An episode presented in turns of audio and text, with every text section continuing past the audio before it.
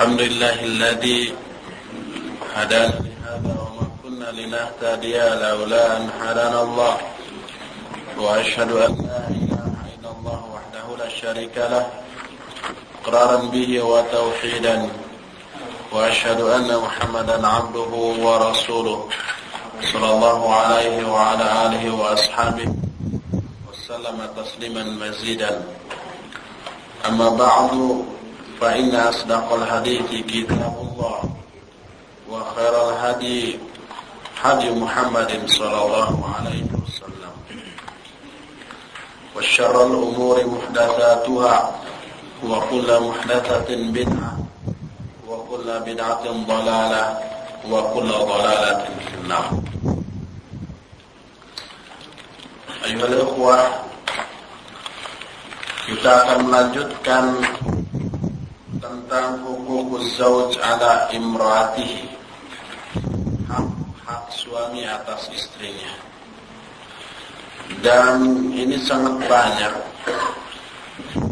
yang menunjukkan betapa agungnya dan besarnya hak seorang suami terhadap istrinya Rasul alaihi salatu menyatakan dalam sebuah hadis yang sahih yang dikeluarkan oleh Imam At-Tirmidzi, Ibn Hibban dari hadis hadis Abu Hurairah radhiyallahu anhu beliau lalu katakan hadis ini hasan, sah hadis ini hasan.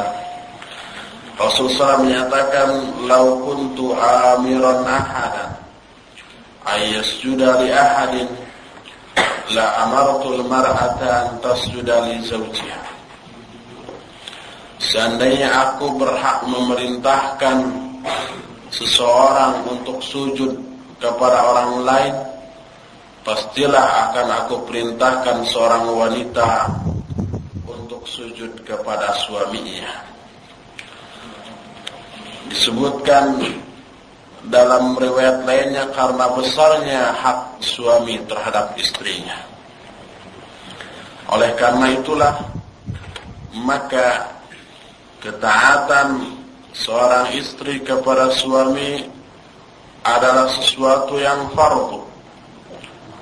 Kalau seorang istri maksiat kepada suami dan terus-menerus dalam kemaksiatannya, maka setiap langkahnya akan diridhoi, akan dibayangi oleh kemurkaan Allah sehingga suaminya ridha kepadanya dalam sebuah hadis yang diterima dari Husain bin Muhsin. Dia berkata Haddatsatni ammati qalat ataitu Rasulullah sallallahu alaihi wasallam fi ba'd al-hajah faqal ay hadhihi adatu bu'lin? Qultu na'am. Qala kaifa anti lahu? Qalat ma'alu yani ma'uqassiru fi ta'ati illa ma'ajistu anhu. Qala fanzuri aina anti minhu fa innama huwa jannatuki wa naruk. Kata Hussein bin Muhsin, bibiku telah menceritakan kepadaku Kata bibinya, aku mendatangi Rasul Sallallahu Alaihi Wasallam untuk suatu keperluan. Lalu Nabi Sallam bertanya, siapa ini? Ada apa ini? Apakah engkau mempunyai suami? Aku menjawab ya. Lalu Nabi SAW berkata lagi, bagaimana sikapmu kepada suamimu? Maka dia menjawab, ma'alu, artinya aku tidak pernah tidak pernah lalai dalam mentaatinya kecuali apa-apa yang aku lemah dan tentangnya. Kecuali yang tidak mampu maka selain itu aku taat. Kata Nabi SAW perhatikanlah bagaimana sikapmu kepada suamimu karena dia adalah surgamu atau nerakamu Hadis ini sahih dikeluarkan oleh Imam Ibnu Abi Syaibah dalam kitab Al-Musannaf. Juga An-Nasai, Al-Humaydi, At-Tabrani dan Al-Hakim serta Al-Baihaqi. Kata Al-Hakim sahih sanadnya dan disepakati oleh Imam At-Tahabi. Berdasarkan hal itu maka terbayang betapa besar hak-hak suami terhadap istri atau dengan kata lain betapa besar kewajiban seorang istri terhadap suaminya.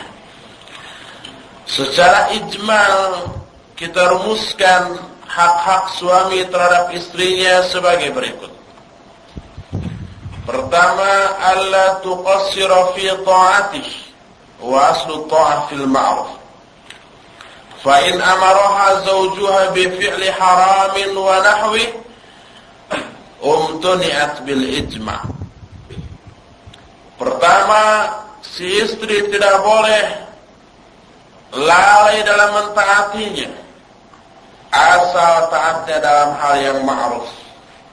Kalau suaminya memerintahkan untuk melakukan sesuatu yang haram dan yang semisalnya maka dia tidak boleh taat secara ijma. Ini didasarkan kepada sabda Nabi sallallahu alaihi wasallam dalam riwayat Bukhari dan Muslim, "Innamat ta'atu fil ma'ruf." Hanyalah ketaatan itu dalam yang ma'ruf saja. Juga dalam hadis lainnya Rasul sallallahu alaihi wasallam menyatakan alal mar'il muslim asam wa ta'ah fima habba wa kariha illa ay yu'mara bi ma'siyah fa in umira bi ma'siyatin fala sam'a wa la ta'ah Kewajiban bagi setiap orang yang muslim adalah mendengar dan taat dalam hal yang dia sukai atau yang dia benci kecuali apabila dia diperintahkan kepada maksiat. Maka apabila dia diperintahkan kepada maksiat tidak boleh mendengar dan tidak boleh taat. Hadis ini sahih riwayat Bukhari dan Muslim serta yang lainnya. Maka apabila seorang suami memerintahkan istrinya untuk meninggalkan amalan-amalan sunnah seperti saum, saum sunnah, wajib ditinggalkan saum sunnah, wajib taat kepada suami. Kalau tidak, tetap saja dia umpamanya dilarang oleh suami jangan saum sunat, tapi tetap saum sunnah, saum sunat, wanita itu berdosa dan saumnya mardud tidak akan diterima. Sebabnya adalah qad yakunu hajatun ilaiha fayamna'uhu siyamuha. Sebabnya kadang-kadang suaminya punya kebutuhan kepada istrinya. Tapi kebutuhannya tidak bisa tersalurkan terhalang oleh saum yang dilakukannya. Padahal saumnya adalah sunnah. Maka wajib bagi setiap istri untuk minta izin dulu kepada suami sebelum dia melakukan amalan sunnah. Adapun amalan yang fardu maka tidak boleh istri meninggalkan amalan fardu hatta yalijal jamalu fi samil khiyat sampai seekor unta bisa masuk lubang jarum.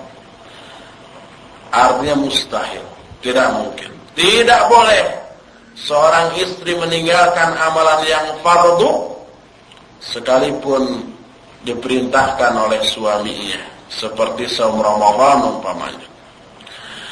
Ini berdasarkan sebuah hadis yang sahih riwayat Bukhari dan Muslim serta yang lainnya Nabi sallallahu alaihi wasallam menyatakan la yahillu lil mar'ati an tasuma wa zawjuha syahidun illa bi ghaira ramadan Tidaklah halal seorang wanita saum padahal suaminya ada kecuali dengan izin suaminya kecuali saum Ramadan. Inilah yang pertama yang harus diperhatikan oleh para istri yaitu tidak boleh lalai di dalam mentaati seorang suami eh, suaminya. Adapun yang kedua, Allah tudkhila baitar rajuli fi ghiyabihi man laysa minal maharim aw man yaqrabu wa in kana minhum. Kedua, tidak boleh seorang wanita memasukkan ke rumah suaminya ketika suaminya tidak ada orang lain yang bukan mahramnya, suami eh, laki-laki yang bukan mahram atau orang yang dibenci oleh suaminya sekalipun dia mahram. Adik suami, eh, adik suami, adik istrinya umpamanya. Itu mahram kan bagi si istri. Tapi adiknya ini nakal, menyebalkan, tidak disukai oleh suami. Maka tidak boleh memasukkan sekalipun adiknya sendiri. Ini berdasarkan sebuah hadis yang sudah kita bahas pada beberapa pertemuan yang lalu. Nabi SAW menyatakan, Iyakum waddukhula ala nisa. Faqala rajulun minal ansar, Ya Rasulullah, apa ra'aital ham? Hamwa. Qal alhamul maut. Aku larang kalian masuk menemui para wanita. Ada seorang laki-laki Ansor mengatakan, Ya Rasulullah, bagaimana dengan ipar? Alhamu. Bisa ipar, bisa mertua. Kata Nabi SAW, ipar itu adalah maut. Alhamu jamannya ahma disebut humul asharu min qibali zawj wal ukhtan min min jihatil mar'ah. Wa arada akha zawj fa innahu la yakunu mahraman. Alhamu itu jamahnya ahma adalah kerabat dari pihak suami. Atau saudari-saudari dari pihak istri yaitu ipar tadi ya maksud hadis ini adalah kakak atau adik suami dan ini bukan mahram. Akhwat punya suami, suaminya punya adik atau kakak, ipar kan namanya. Ini bukan mahram. Tidak boleh ini masuk ke dalam rumah akhwat. Wa in kana arada bahwa mahram. Kalau yang dimaksud alhamu di sini adalah orang tua suami yaitu mertua, ini mahram. Mahram saja oleh Rasulullah SAW dikatakan alhamul maut. Fa kaifa biman laisa bimahramin. Bagaimana kalau yang masuk itu bukanlah mahram? Ini dijelaskan oleh al-Imam Al-Baghawi dalam Syarh Sunnah juga didasarkan kepada hadis lainnya. Yang dikeluarkan oleh Imam Muslim, Abu Daud, An-Nasai serta yang lainnya. Rasul SAW menyatakan wa inna lakum alaihinna alla yuti'na farshakum ahadan takrahunahu. Fa in fa'alna fadribuhunna darban ghairu mubarrahin wa lahunna alaikum rizquhunna wa qiswatuhunna bil ma'ruf. Kata Nabi SAW semuanya bagi kalian bagi para suami punya hak atas istri-istrinya yaitu salah satu haknya si istri tidak boleh memasukkan mengizinkan ke tempat tidur kalian seorang pun yang kalian benci. Maka apabila para istri itu melakukan demikian pukullah mereka dengan pukulan yang tidak menyakitkan para istri pun mempunyai hak atas kalian yaitu mendapatkan rizki dan pakaian dengan cara yang ma'ruf ini menjawab pertanyaan akhwat tadi bagaimana seorang suami yang suka memukul badan istri. Boleh. Ini kalau dalam rangka mendidik. Adapun yang ketiga, la takhruju min baitihi illa bi'idnih fa in fa'alat taraddat fil ma'siyah wa uqubah tidak boleh seorang istri keluar dari rumah suaminya tanpa izinnya. Kata Syekhul Islam Ibn Taimiyah rahimahullah tidak boleh tidak halal seorang istri keluar dari rumah suaminya tanpa izin suaminya tidak halal pula bagi seorang pun untuk mengambil istri itu dari rumah suaminya. Dan menahan dari suaminya. Udah, jangan pulang. Dia aja di sini. Ya boleh. Sama saja baik karena pekerjaan si istri itu sebagai murdian, sebagai orang yang suka menyusui. Sebab di Arab Saudi itu ada profesi tukang menyusui anak orang dan dibayar. Siapa saja umpamanya yang ibunya susu air susunya kering, kemudian mencari ibu yang menyusukan, maka ada profesi itu dan dibayar. Seperti Rasul Salam waktu kecil disusui oleh Halimah. Ada kalau kita Allah alam apa ada apa tidak ya. Aulikauniha qabilah atau karena pekerjaannya sebagai qabilah. Qabilah itu tukang melahirkan. Eh, tukang menangani orang yang melahirkan. Bidan. Bidan. Atau parasit kalau di sini. Apa pekerjaan-pekerjaan lainnya? Maka apabila seorang wanita keluar dari rumah suaminya tanpa izinnya, dia itu nasi nusus, nasiza, maksiat kepada Allah dan Rasulnya dan berhak mendapatkan siksa. Demikian Ibn Taimiyah. Bahkan masih Ibn Taimiyah beliau katakan, "Idza kharajat min darihi bi ghairi idlin fala nafaqata laha wala quswah."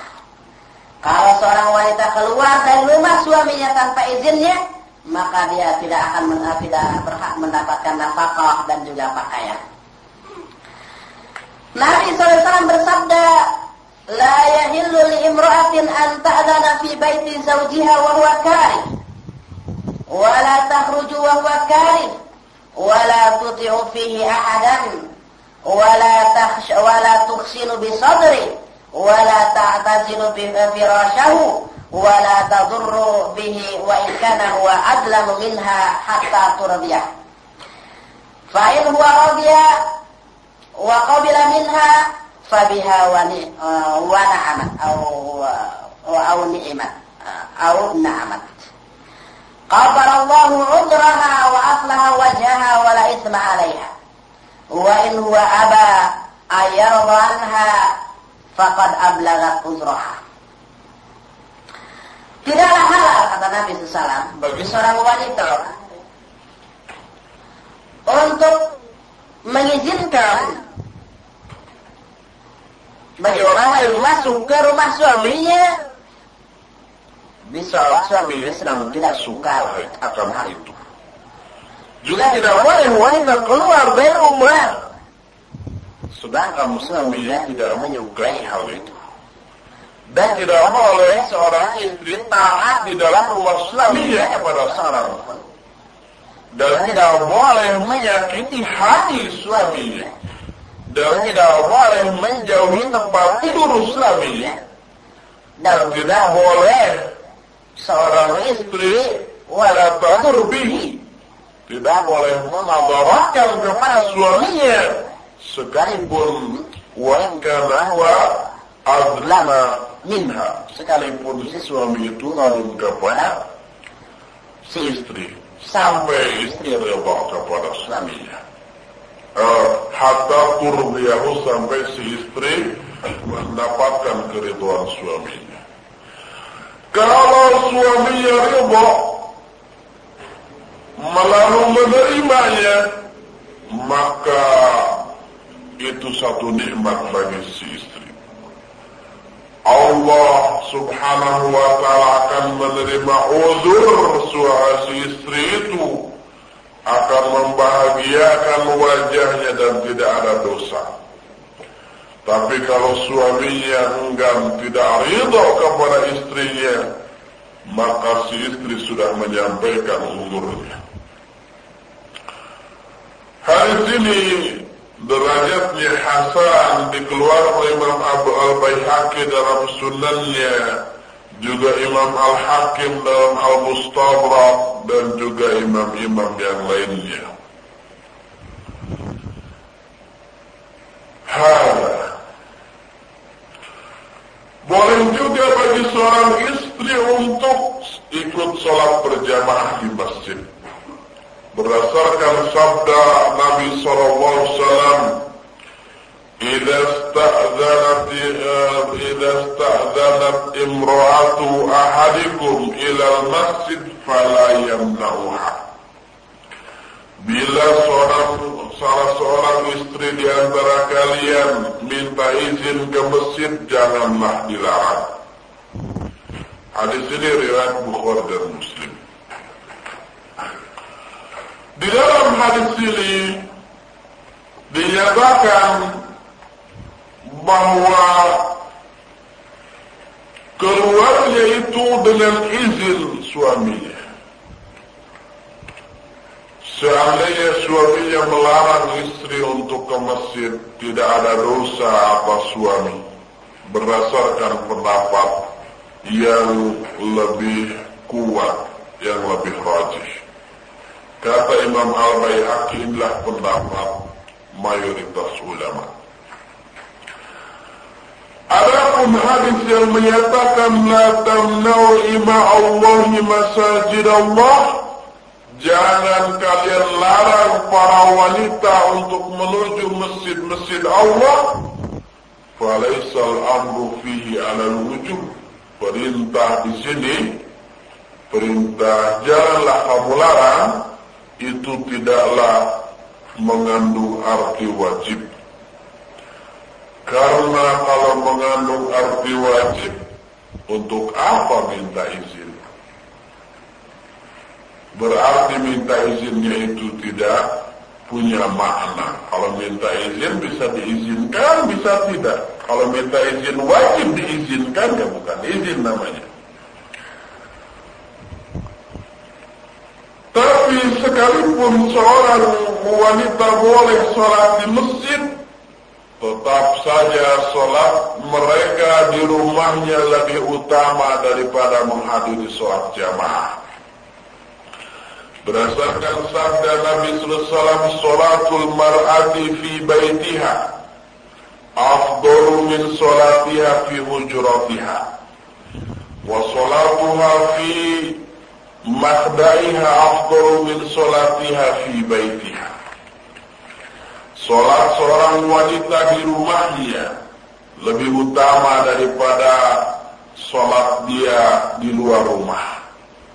Dan sholat dia di kamarnya lebih utama daripada sholatnya di dalam rumahnya tetapi di luar kamar. Hadis ini sahih dikeluarkan Imam Abu Dawud, Ibnu Khuzaimah Al-Hakim dan yang lain-lainnya. Boleh juga seorang wanita pergi ke pasar atau ke tempat lain untuk keperluan-keperluan tertentu. Tapi dengan syarat ma'al hasyamatid tama wal iltizam bizi syar'i wa hifdil jawarih min iqtirafil munkarat. Tetapi dia harus memelihara kehormatan diri secara sempurna juga iltizam berpegang teguh kepada tata cara berpakaian yang mengikuti syariat serta memelihara anggota badan dari perbuatan-perbuatan mungkar. Boleh ke pasar, ke warung, atau ke tempat-tempat yang lainnya. Ini didasarkan kepada sebuah hadis riwayat Bukhari dan Muslim dari Aisyah radhiyallahu anha. Kata Aisyah, "Kharajat Sauda binti Zam'ah lailan." Faruhaha Umar فعرفها. فقال إنك والله لا تخفين علينا. فرجعت إلى النبي صلى الله عليه وسلم فذكرت ذلك له وهو في حجرته يتعشى. وإن في يده لعرقا فأنزل عليه فرفع عنه وهو يقول قد أذن الله لكن أن تخرجن لحوائجكن Aisyah suatu saat Saudah, Saudah ini salah seorang istri Nabi Shallallahu Alaihi Wasallam keluar pada malam hari. Dilihat oleh Umar. Umar mengenal bahwa ini Saudah. Apakah ini berarti bahwa Saudah tidak bercadar? karena dikenali Umar ber bercadar. Dalam riwayat lain dikenalinya karena saudara ini orang yang tinggi besar. Dari tubuhnya aja sudah ketahuan bahwa ini adalah saudara. Kata Umar, sungguhnya engkau, hei saudara demi Allah, engkau tidak sama rataskan. Engkau saudara. Ini merupakan sikap protes Umar kenapa istri Nabi malam-malam keluyuran atau keluar. Lalu Saudah kembali kepada Nabi ke Nabi SAW lalu menceritakan hal itu kepada beliau. Saat itu Nabi SAW berada di kamarku kata Aisyah sedang asya, sedang makan malam dan di tangannya itu ada segala susu. Lalu turunlah satu ayat, "Fangzala alaihi turunlah ayat satu ayat kepada Nabi sallam farafa'anhu wa huwa yaqul qad adina Allahu lakunna an tahrujna lihawaijikunna kata Rasul sallam Allah telah mengizinkan bagi kalian untuk keluar memenuhi hajat-hajat kalian. Salah satu ayat yang turun itu surah Al-Ahzab itu. Ini hal yang ketiga yang menyatakan seorang wanita tidak boleh keluar kecuali atas izin suaminya. Rabian yang keempat, antahrisu ala malihi wala tatasarrafu fihi bi ghairi ridha wala tunfiquhu bi ghairi ilmi. Hendaklah si istri menjaga harta suaminya dan tidak boleh mengeluarkan harta suaminya tanpa ridhonya dan tidak boleh menginfakkan harta suaminya tanpa sepengetahuannya. Berdasarkan sabda Nabi sallallahu alaihi wasallam, "La tunfiqu imra'atun syai'an min baiti zawjiha illa bi idni zawjiha." Qila ya Rasulullah wala ta'am? Qal dzaka afdalu amwalina. Kata Nabi SAW tidak boleh seorang wanita menginfakkan sesuatu pun dari rumah suaminya kecuali dengan izin suaminya. Ada orang bertanya bagaimana dengan makanan apa juga tidak boleh? Kata Nabi SAW makanan itu adalah harta kita yang paling utama. Boleh tidak kalau memberikan makanan? Tidak, itu yang paling harta yang paling utama tanpa izin suami. Hadis ini sahih riwayat Imam Abu Dawud, At-Tirmidzi, Ibnu Majah dan Ahmad serta yang lainnya. Juga sabda Nabi SAW dalam riwayat lain, "Idza a'tat uh, al-mar'atu min baiti zawjiha bi nafsin ghaira mafsadah, kana laha mithlu ajri." Laha ma nawat husnan walil khazini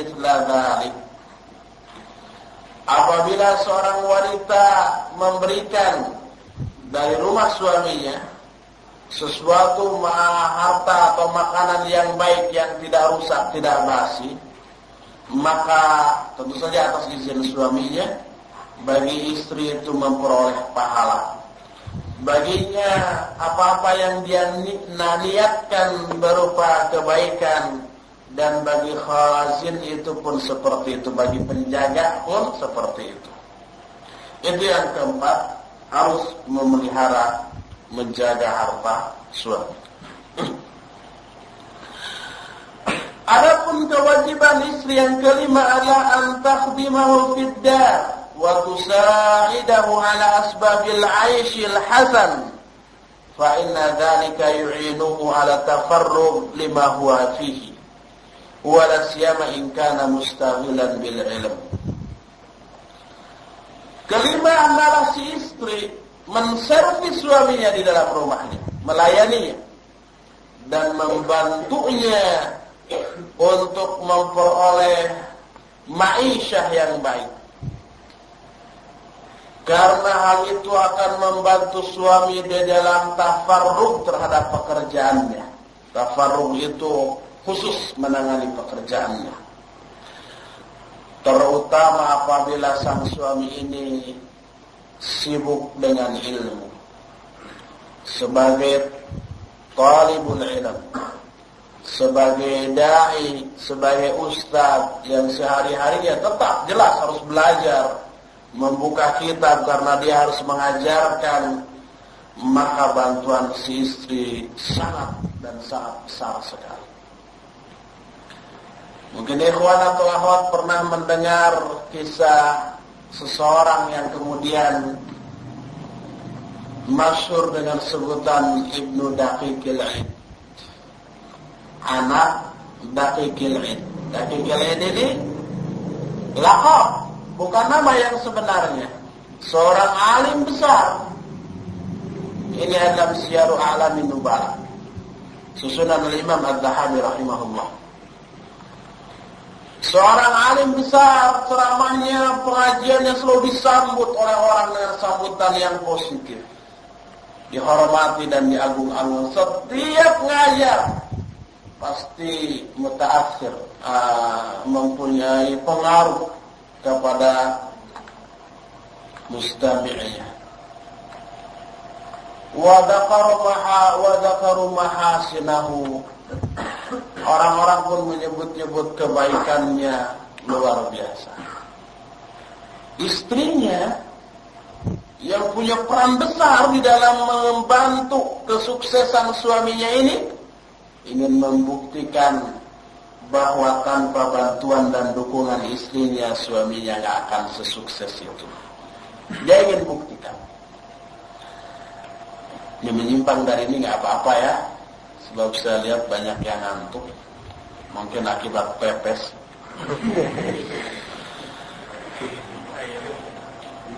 Suatu saat pas akan sholat akan di akhir Ramadan.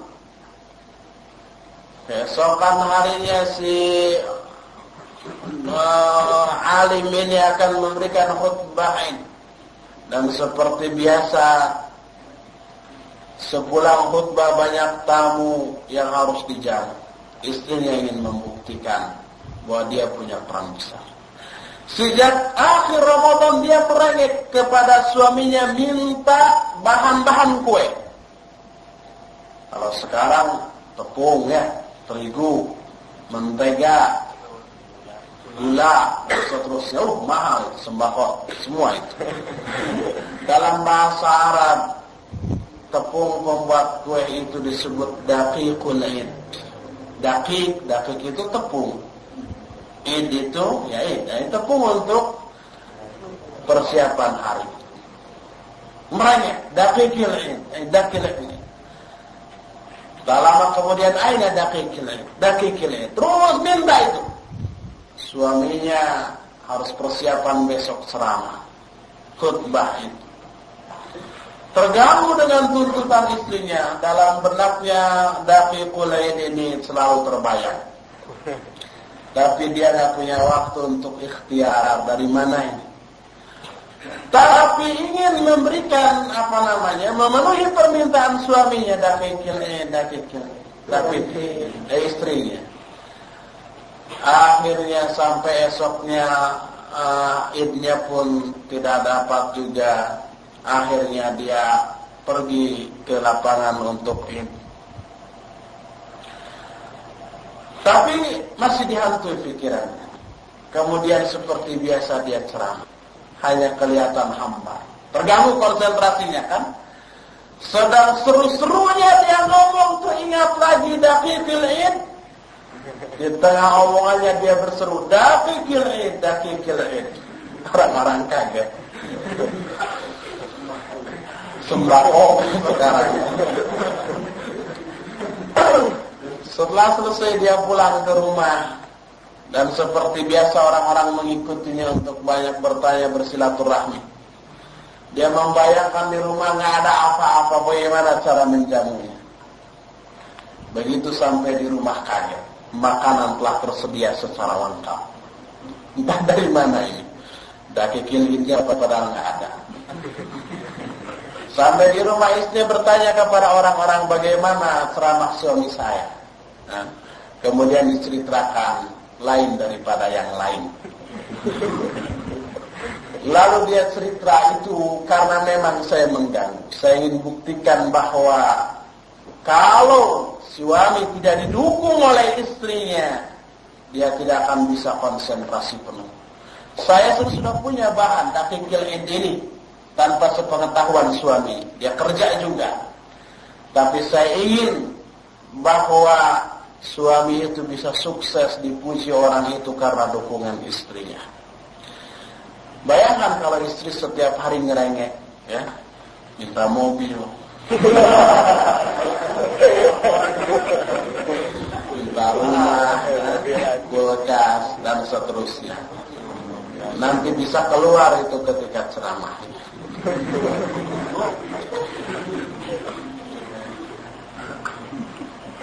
Jadi bantuan istri terhadap suami sangat besar pengaruhnya.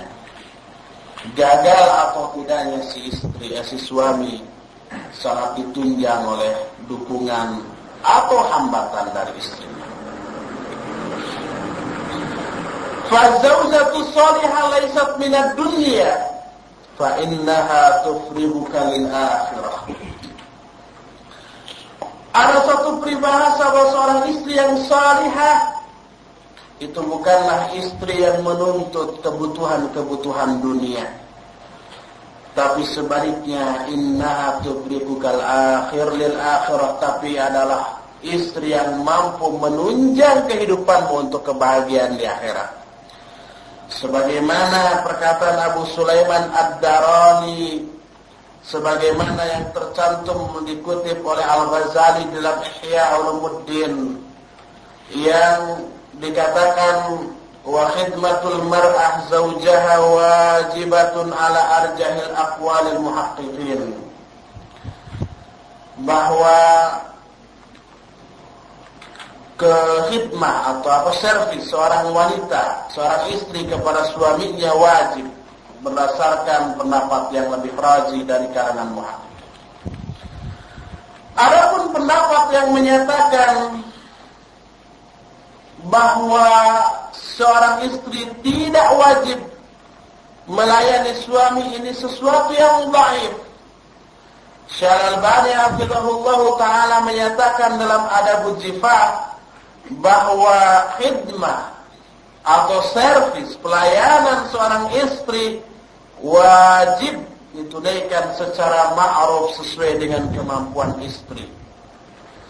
Dan servis wanita-wanita badui yang hidup di pegunungan tentu saja berbeda dengan servis wanita-wanita perdesaan atau berbeda juga dengan servis wanita-wanita yang lemah sebagaimana dikatakan oleh Syekhul Islam Ibn Taimiyah dalam Fatwa Al-Kubra juz 2 sejak mulai halaman 234 sampai 235.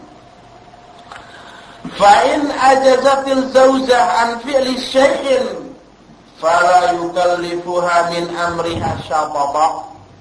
وإن استطاع القيام به فعلا لحديث عائشة رضي الله عنها قالت كان رسول الله صلى الله عليه وسلم يخيط ثوبه ويخسف نعله ويصنع ما يصنع رجل في أهله. Kalau seorang istri lemah, tidak mampu untuk melaksanakan satu pekerjaan, tidak boleh seorang suami memaksa si istri itu untuk melakukan hal itu, memerintahkan. Pokoknya harus, kalau enggak ditaruh nah, umpamanya. Itu tidak boleh.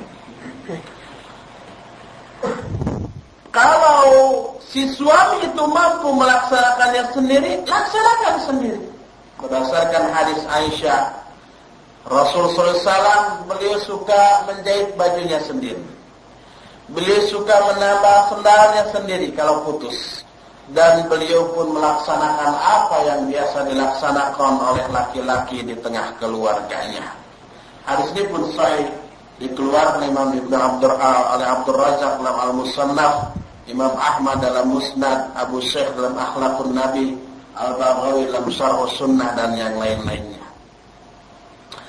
Itulah kewajiban yang kelima yaitu memberikan servis atau melayani suami.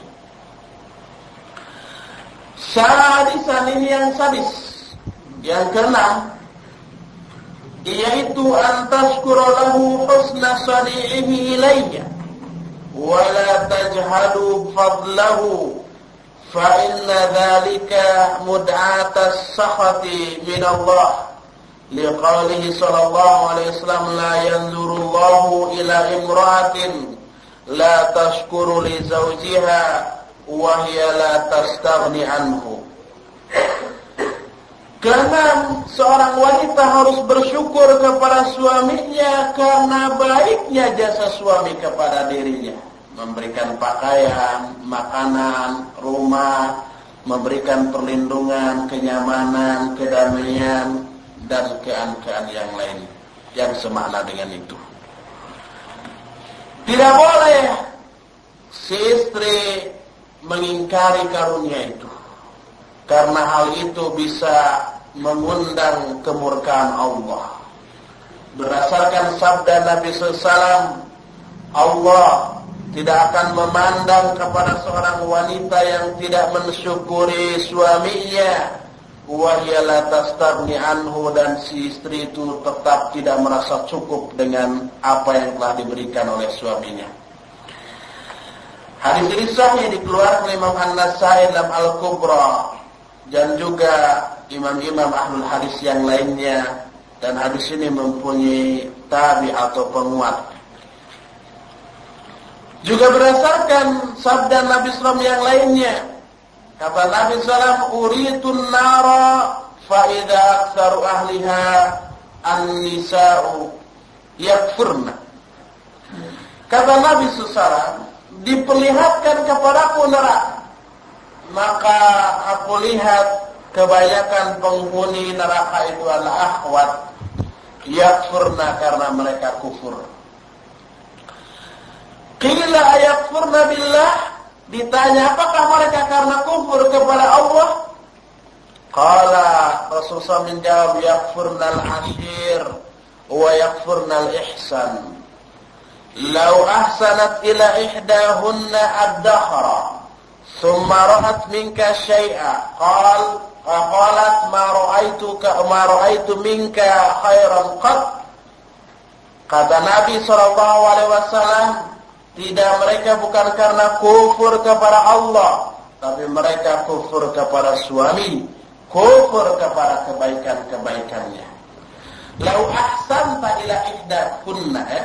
seandainya engkau berbuat baik kepada istri-istrimu, ada sepanjang waktu. Summa ra'at minka syai'an. Lalu istrimu itu melihat bahwa di dalam diri kamu ada kekurangan, ada kesalahan Suatu saat melakukan kesalahan, lalu si istri itu berkata, "Maro itu minta khairan qat, saya tidak pernah melihat kebaikan sedikit pun pada dirimu." Gugur semua pahala si istri itu, sekalipun kebaikan si istri kepada suami itu sebanyak busa di lautan. Ini yang disebut dengan yakfurnal ashir, kufur kepada suami. Hadis ini riwayat Bukhari dan Muslim. فهذا الحديث نذارة خطيرة للنساء المؤمنات بالله واللاتي يردن الدار يردن الدار الآخرة وفيه تعليل للحديث الآخر Hadis ini merupakan peringatan yang sangat keras bagi wanita-wanita yang beriman kepada Allah dan yang menginginkan kehidupan akhirat. Bahkan dalam hadis lainnya disebutkan kata Nabi Sallam, "Aqallu sakinil jannah minan nisa." Bahwa penghuni yang paling sedikit, penghuni surga yang paling sedikit adalah para wanita. Jadi kebanyakan para akhwat itu di neraka. Para wanita yang ke surga itu hanya sedikit. Hadis ini sahih riwayat Imam Muslim dan Imam Ahmad serta imam-imam yang lainnya.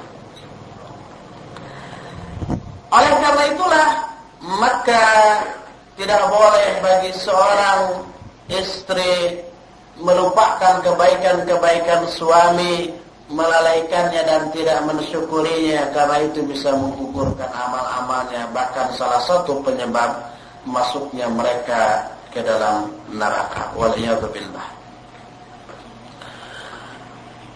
Siapa saja seorang wanita, seorang istri yang menyakiti suaminya, maka wanita itu akan dilaknat oleh bidadari surga calon istri suami di surga nanti. Yang disebut hurul ain. Fahiya ala syafa halak. Sebagaimana dalam sebuah hadis Nabi SAW menyatakan la tu'zi imra'atun zawjaha fi dunya. Illa qalat zawjatuhu min al-huril ain la tu'dhihi qatalakillah fa innama huwa indaka dakhilun yushiku an yufariqa fi ilaina. Kata Nabi sallallahu alaihi wasallam tidaklah seorang istri menyakiti suaminya di dunia kecuali calon istri laki-laki itu di surga nanti tidak dari surga yang disebut hurul ain berkata, La tu'zihi, hei, jangan kamu sakiti dia. Qatalakillah, semoga Allah memerangi engkau, membinasakan engkau. Itulah anak bidadari surga kepada istri yang menyakiti suaminya. Karena sesungguhnya suamimu itu sementara saja di sampingmu dan hampir sebentar lagi dia akan berpisah darimu kembali kepada kami. Itu kata siapa? bidadari surga. Jadi tenang bagi suami-suami yang disakiti oleh istrinya. Tenang. Ada yang membela, melaknat istri-istri kita dan siap menunggu awas. Hanya sementara di dunia nanti akan kembali kepada kami. Kalau bidadari surga nggak akan menyakiti insya Allah. Ada hak lain selain hal itu. Akan tetapi terlalu panjang kita berlama-lama membicarakan tentang hak-hak suami terhadap istri. Nanti ada tuduhan tidak insaf. Kapan ini hak istri terhadap suami? Baik, kita cukupkan sampai di sana uh, apa namanya hak-hak suami terhadap istri. Belum, ceramahnya belum selesai. Sekarang kita melangkah kepada yang sebaliknya biar di apa disebut insaf tadi. Istri pun punya hak atas suami yang secara ijmal kita ringkas sebagai berikut. Pertama, ayyakuna aunan laha ala taatillah azza wa jalla fayu'allimuha at-tauhid wal ibadat wa nahwa Pertama, hendaklah suami menjadi penolong terhadap istrinya dalam ketaatan kepada Allah, mendorong agar istrinya taat. Mengajarinya tentang tauhid dan ibadah serta yang lainnya. Berdasarkan firman Allah Tabaraka wa Ta'ala At-Tahrim ayat 6, Ya ayyuhalladzina amanu qu anfusakum wa ahlikum nara wa quluhan nas wal hijarah. Hai orang-orang yang beriman, jagalah dirimu dan keluargamu dari neraka yang kayu-kayu bakarnya terdiri dari manusia dan batu. Juga berdasarkan hadis Malik bin Al-Huwairis, dia berkata, Ataina Nabi sallallahu alaihi wasallam wa nahnu syababa mutaqaribun. Faqamna indahu 20 laila fadhanna ana fadhanna anna istahaina ahli ahlina. فسألنا عمن تركنا من أهلنا فأخبرناه وكان رفيقا رحيما فقال ارجعوا إلى أهلكم فعلموهم ومروهم Wasallu kama ra'aitumuni usalli. Kata Malik bin Al-Huwairith, kami datang kepada Nabi Shallallahu Alaihi Wasallam saat itu kami masih muda-muda. Kami tinggal bersama Nabi Sallam selama 20 hari 20 malam. Lalu beliau menyangka setelah 20 hari kami ini sudah rindu kepada keluarga-keluarga kami. Lalu beliau bertanya kepada kami tentang keluarga yang kami tinggalkan. Maka kami pun mengabarkan. Dan beliau seorang yang rafiq dan rahim. Seorang yang penyantun dan sangat penyayang. Lalu Nabi SAW berkata, kembalilah kalian ke keluarga kalian. Ajarkan mereka dan perintahkan mereka. Dan sholatlah kalian sebagaimana kalian melihat aku sholat. Hadis ini riwayat Bukhari dan Muslim. Juga hadis Nabi Shallallahu Alaihi Wasallam dalam riwayat Bukhari dinyata, menyatakan kullukum ra'in wa kullukum mas'ulun an ra'iyati. Fal imamu ra'in wa mas'ulun an ra'iyati. Wal rajulu ra'in fi ahli. Wa mas'ulun an ra'iyati. Wal mar'atu ra'iyatun fi baiti zawjiha. Wa hiya mas'ulatun an ra'iyatiha. Wal khadimu ra'in fi mali sayyidiha. Wa huwa mas'ulun an ra'iyatihi wal rajulu ra'in fi mali abihi wa huwa mas'ulun an ra'iyatihi fa kullukum ra'in. Wa kullukum mas'ulun an ra'iyatihi Kata Nabi SAW, setiap kalian adalah pemimpin. Dan setiap kalian akan ditanya tentang kepemimpinannya. Seorang imam adalah pemimpin pula. Dan akan ditanya tentang kepemimpinannya. Seorang suami juga pemimpin di tengah keluarganya dan akan ditanya tentang kepemimpinannya. Seorang istri juga pemimpin di rumah suaminya, dia pun akan ditanya tentang kepemimpinannya. Seorang pelayan pun adalah pemimpin di tentang harta tuannya, dia akan ditanya tentang masalah tersebut. Dan seorang laki-laki pemimpin tentang harta bapaknya, dia akan ditanya tentang kepemimpinannya. Setiap kalianlah pemimpin dan setiap kalian akan ditanya tentang kepemimpinannya. Ini kewajiban atau hak istri yang pertama terhadap suami atau kewajiban suami terhadap istri. Kemudian yang kedua, hak istri yang kedua adalah ayyughara alaiha fala yu'riduha lima yakhdisu haya'aha wa yajrahu karamataha wa laysa ma'na al-ghirah an yusi'a dhanna biha fayatakhawwanaha fayatakhawwanuha laylan liyatluba atharatiha fa inna dhalika manhiyun anhu kama fi sahih muslim min hadithi Jabir qad qala an-nabi sallallahu alaihi wasallam inna minal ghira ghiratun yubghiduha Allah wa hiya ghiratul rajul min ghairi riba. Yang kedua, si suami pun harus punya rasa cemburu kepada istrinya. Jangan dibiarkan menjadi apa dirinya menjadi dayus. Dayus itu adalah yang tidak punya rasa cemburu terhadap istri istri mau gini mau gitu juga cuek aja peduli amat itu dayus tetapi tidak boleh si suami itu me melakukan atau memprotes menindak istrinya dengan tindakan yang bisa mengoyak rasa malunya merusak kehormatan atau kemuliaannya Bukanlah makna ghirah. Makna cemburu itu berarti suudon. Lalu menuduh istrinya berkhianat pada malam hari. Itu bukan cemburu namanya. Lalu mencari-cari ketergelinciran atau kesalahan istrinya. Maka hal itu terlarang sebagaimana dalam Sahih Muslim dari hadis Jabir Nabi SAW bersabda sesungguhnya di antara ghirah yang dibenci oleh Allah adalah girahnya seorang laki-laki kepada istrinya tanpa alasan, tanpa sebab.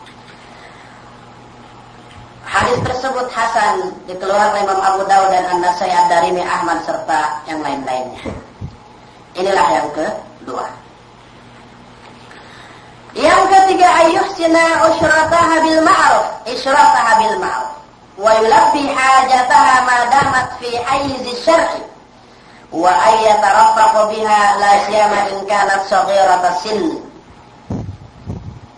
Si suami pun harus membaguskan perbuatan sikapnya kepada istri dengan cara yang ma'ruf serta memenuhi pula kebutuhan si istri selama itu dalam kerangka syar'i di dalam batasan-batasan syariat. Juga harus lemah lembut kepada istrinya terlebih-lebih kalau istrinya itu usianya masih muda. Kita sudah membahas beberapa hadis tentang masalah itu bagaimana sikap Rasul SAW kepada istrinya yang paling muda yaitu Aisyah radhiyallahu anha. Itulah yang kedua. Eh, yang ketiga.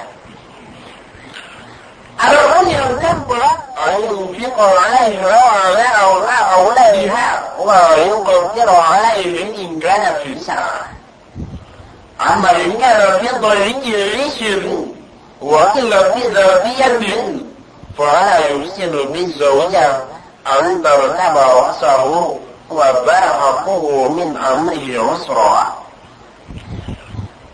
Kalau berarti suami memberi nafkah kepada istri dan anak-anaknya dan tidak boleh kikir kepada mereka apabila dia punya kemampuan seperti itu gajinya dua juta, tapi istrinya ini cukup tidak cukup sebulan dua puluh ribu.